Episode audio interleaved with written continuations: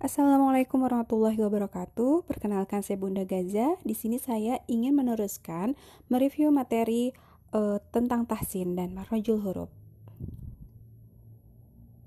Huruf selanjutnya yaitu huruf za, sa, dan lo. Nah, ini ujung lidah bertemu dengan dinding gigi seri bagian atas. Kalau tadi huruf uh, di tato itu bertemu dengan gusi uh, gigi seri bagian atas. Kalau ini dinding gigi seri bagian atas.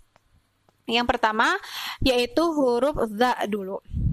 Huruf za itu berbeda dengan huruf da. Huruf za itu termasuk ke dalam huruf uh, dari segi mengalir dan e, tertahannya nafas huruf za itu masuk ke dalam jahar. Jadi e, jelas dari segi mengalir dan tertahannya suara huruf za itu masuk ke dalam huruf rokwah artinya artinya lembut. Sedangkan dari segi terangkat tidaknya pangkal lidah huruf za termasuk ke dalam huruf e, istifal artinya lidahnya tidak terangkat pangkal lidahnya tidak terangkat. Sedangkan huruf dari segi lengket tidaknya huruf za itu termasuk infitah tidak lengket. Dan dari segi eh, dari sifat ringan dan beratnya itu termasuk ismat yang berarti susah. Nah, saya akan membacakan surat eh, Al-Zazalah ayat pertama itu di surat yang ke-99 halaman 599 eh, termasuk surah Madaniyah di ayat pertama.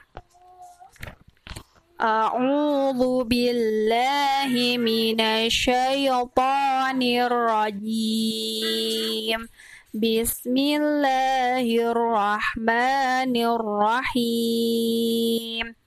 Idza zulzilatil ardu zilzalaha.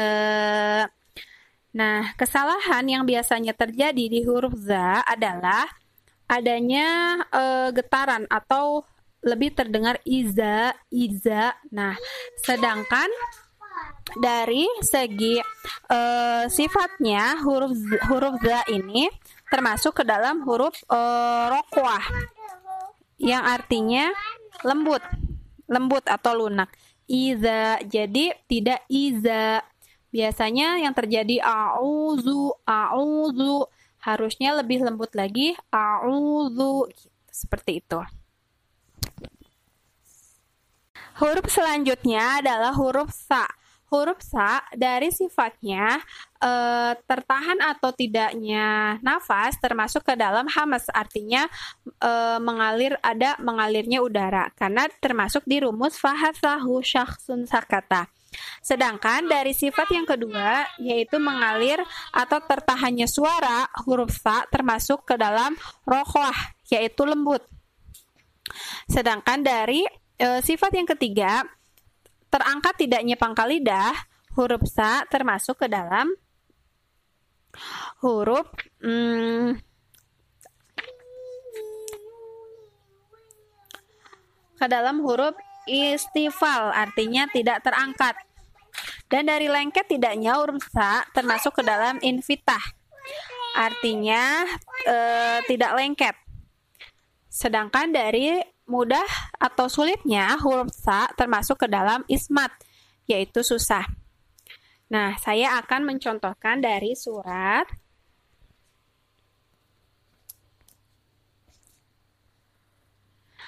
dari surat uh, Al-Qari'ah Surat yang ke-101 ayat 600 di juz 30 di sebelah kiri bagian atas.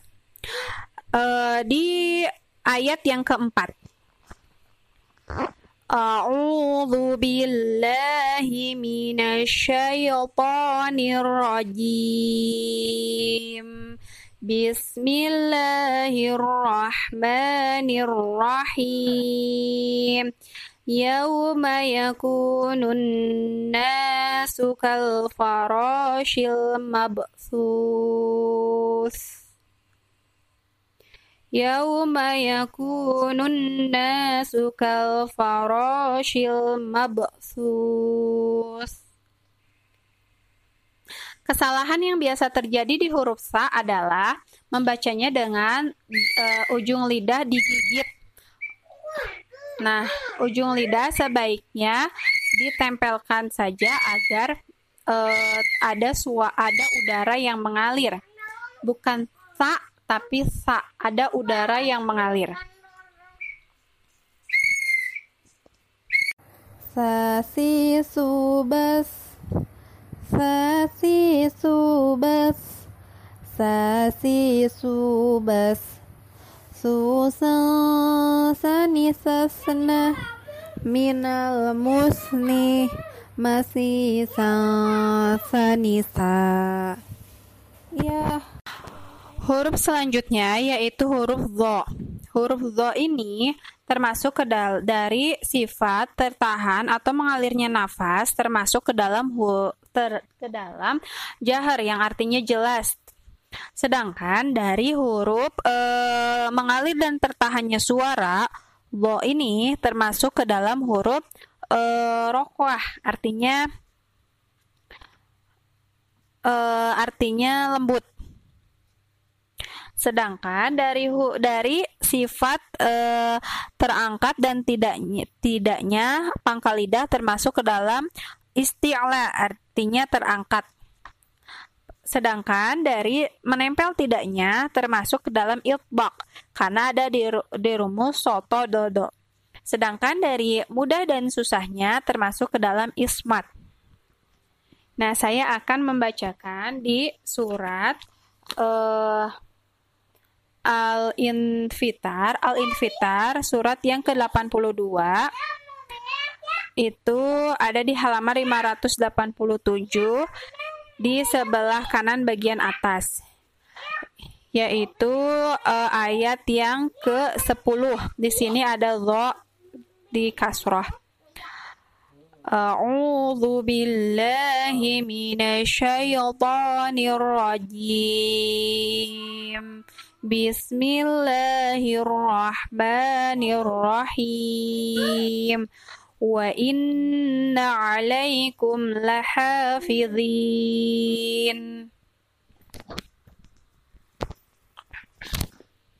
ظاذي ذو بذ ظاذي ذو بذ ظاذي ذو بذ ذو ظن ظن من المذن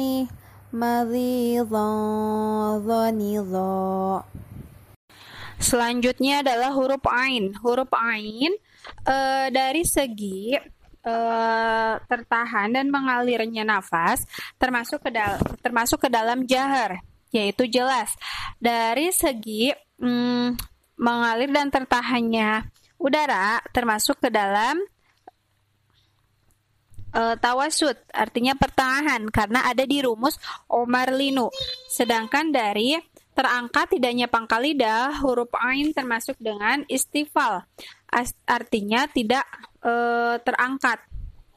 Sedangkan dari segi lengket tidaknya huruf ain termasuk dalam infitah yaitu e, tidak lengket, terbuka atau keluarnya suara. Sedangkan dari segi mudah susahnya huruf ain termasuk dalam ismat, yaitu e, susah. Nah, di sini saya akan mencontohkan di surat An-Nas surat yang ke-114 ada di juz 30 halaman 604 di ayat yang pertama. Ul eh bis a'udzu billahi minasyaitonir rajim Bismillahirrahmanirrahim. Qul a'udzu birabbin nas. Kesalahan dari membaca ain biasanya seperti membaca huruf alif seperti ini. Qul a'u Nah, kesalahan yang terjadi sepertinya seperti itu biasanya.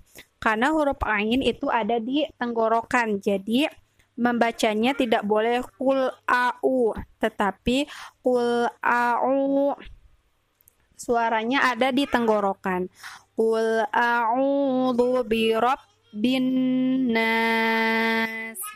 Seperti au bukan au tetapi A'udzu billahi minasyaitonir rajim. A'uba A'uba A'uba U'an a'na minal mun'i Selanjutnya adalah huruf ko. Huruf ko dari segi sifat tertahan dan tidaknya nafas termasuk ke dalam jar. Artinya jelas tidak ada uh, udara yang keluar. Nah, dari segi mengalir uh, mengalir atau tertahannya suara huruf ko termasuk ke dalam syiddah, artinya kuat karena ada di rumus baju di toko Atika. Sedangkan dari segi mengangkat tidaknya pangkal lidah huruf ko termasuk ke dalam istilah artinya lidahnya terangkat. Sedangkan dari segi uh, lengket tidaknya huruf ko termasuk invitah artinya tidak lengket karena tidak termasuk dari rumus uh, itbak yaitu soto dodo. Sedangkan dari segi mudah dan susahnya termasuk ismat, yaitu susah. Nah, saya akan mencontohkan huruf ko ada di uh, surat Al-Alaq, surat yang ke-96, ada di halaman 597 di sebelah kanan bagian bawah. Di sini adalah ada huruf ko yang disukun uh, dan juga huruf ko fathah ada di ayat ke-1 dan 2. A'udzu billahi minasyaitonir rajim. Bismillahirrahmanirrahim. Iqra bismi rabbikal ladzi khalaq. Insana min 'alaq. Nah, kesalahan dalam membaca ko itu biasanya ada di uh, sukun. Biasanya akan menjadi ikoro, ikoro. Seharusnya tetap menjadi huruf ko, ikoro, ikoro, tapi bukan menjadi ikoro. Seperti itu. Jadi ketika disukun atau berada di akhir kalimat tetap kembali sesuai dengan hak dan mustahaknya. Khalaqal insana min. Bukan menjadi alaku atau alaki gitu. Seperti itu. Qaqiqu baqa. Qaqiqu baqa qaqiqu baqa. Qani qaqna minal muqani. Maqiqa qaniqa Huruf selanjutnya adalah huruf shin. Huruf shin itu mempunyai uh, sifat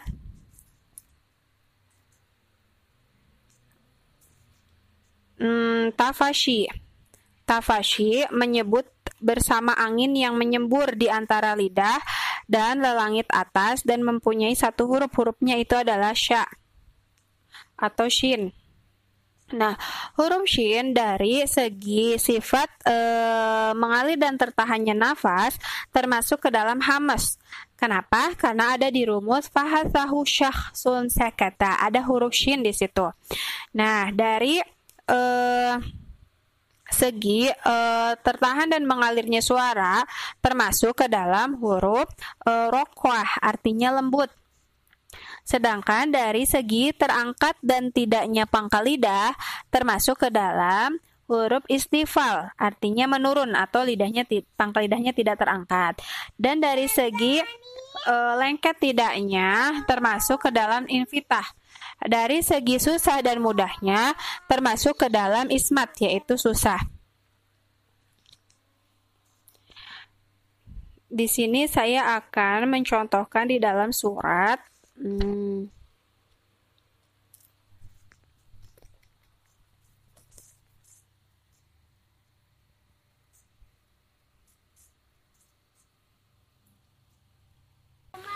ada di surat uh, Al-Infitar itu di surat 82 halaman 587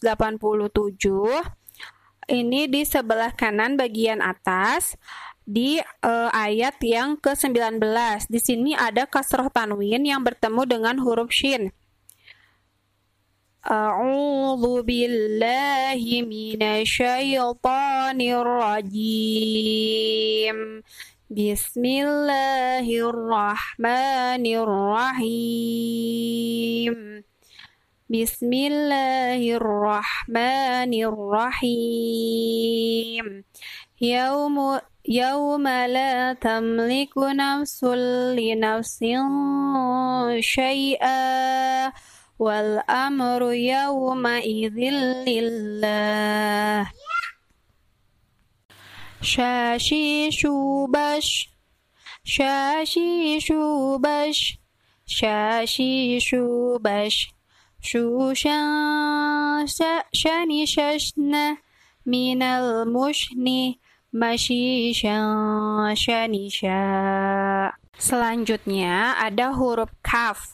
Huruf kaf dari segi sifat mengalir dan tidaknya nafas, mengalir dan tertahannya nafas termasuk dalam hams. Jadi ada udara yang mengalir saat pelafalannya karena huruf kaf tersebut ada di rumus fahasahu syakhsun sakata. Dari segi mengalir dan tertahannya uh, suara termasuk ke dalam uh, rumus huruf Syiddah artinya kuat karena ada di rumus baju di toko Atika. Sedangkan dari segi terangkat tidaknya pangkal lidah termasuk ke dalam e, rumus istifal. Artinya lidahnya tidak terangkat. Dan dari segi belok ya. Dari segi lengket tidaknya termasuk invit eh, dari segi lengket tidaknya termasuk dari segi invitah artinya tidak lengket. Dan dari segi susah mudahnya termasuk ke dalam ismat artinya susah. Nah, saya akan mencontohkan di surat uh,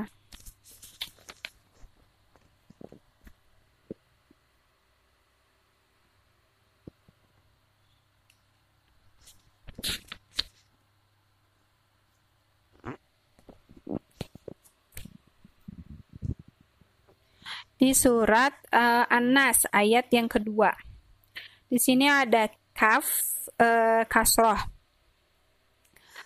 A'udzu billahi minasyaitonir rajim.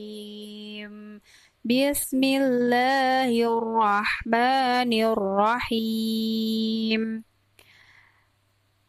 Maliki malikin nas Nah, kesalahan biasa kesalahan yang terjadi biasanya adalah tidak adanya udara. Malikin nas, malikin nas. Seharusnya ada aliran udara yang keluar saat pelafalan huruf kaf.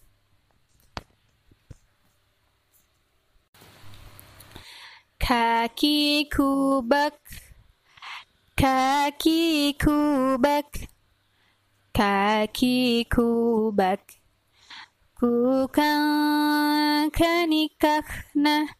Minal mukni makika kanika.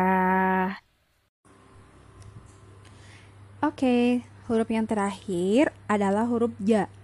Huruf ja dari sifatnya itu termasuk pada jahar, artinya jelas. Dilanjut dengan e, dari segi mengalir dan tertahannya suara huruf ja itu termasuk dengan ashidah e, baju di toko Atika. Dan dari segi mengangkat e, atau mengangkat tidaknya pangkal lidah, huruf ja termasuk ke dalam istifal, artinya menurun atau lidah tidak terangkat, pangkal lidah tidak terangkat. Dan dari segi lengket atau tidaknya huruf ja termasuk ke dalam infitah, artinya ter, artinya tidak lengket. Dari segi mudah atau susahnya huruf ja termasuk ke dalam uh, huruf uh, ke dalam sifat ismat, artinya susah. Kesalahan di huruf ja biasanya terdengar becek. Uh, seperti a'udzu billahi minasyaitonir rajim. Nah, seperti itu. Saya akan coba diaplikasikan ke dalam uh, bacaan Al-Qur'an yaitu ada di surat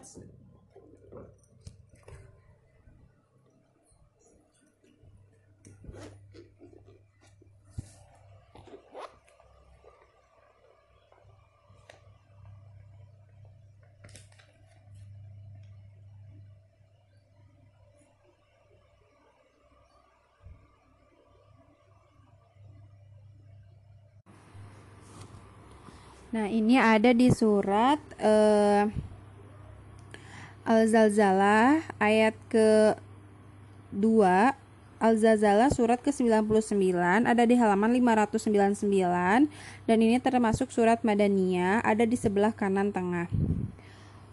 A'udzu billahi minasyaitonir rajim. Bismillahirrahmanirrahim. Wa akhrajatil ardu asqalaha. Jadi eh, terkadang salah membacanya menjadi wa akhraja roja. Ada eh, udara yang mengalir. Nah saya akan coba huruf ja Jaji jubaj Jaji jubaj Jaji jubaj Jujan jani jajna minal mujni maji yang jani ja. Alhamdulillah. Alhamdulillahirabbil alamin. Saya Bunda Gaza sudah selesai untuk mereview kembali materi yang telah didapatkan selama ini. Semoga bisa bermanfaat dan mohon maaf karena masih ada beberapa huruf yang mungkin kurang sesuai mahrojul hurufnya. Semoga ke depannya bisa menjadi lebih baik lagi. Wassalamualaikum warahmatullahi wabarakatuh.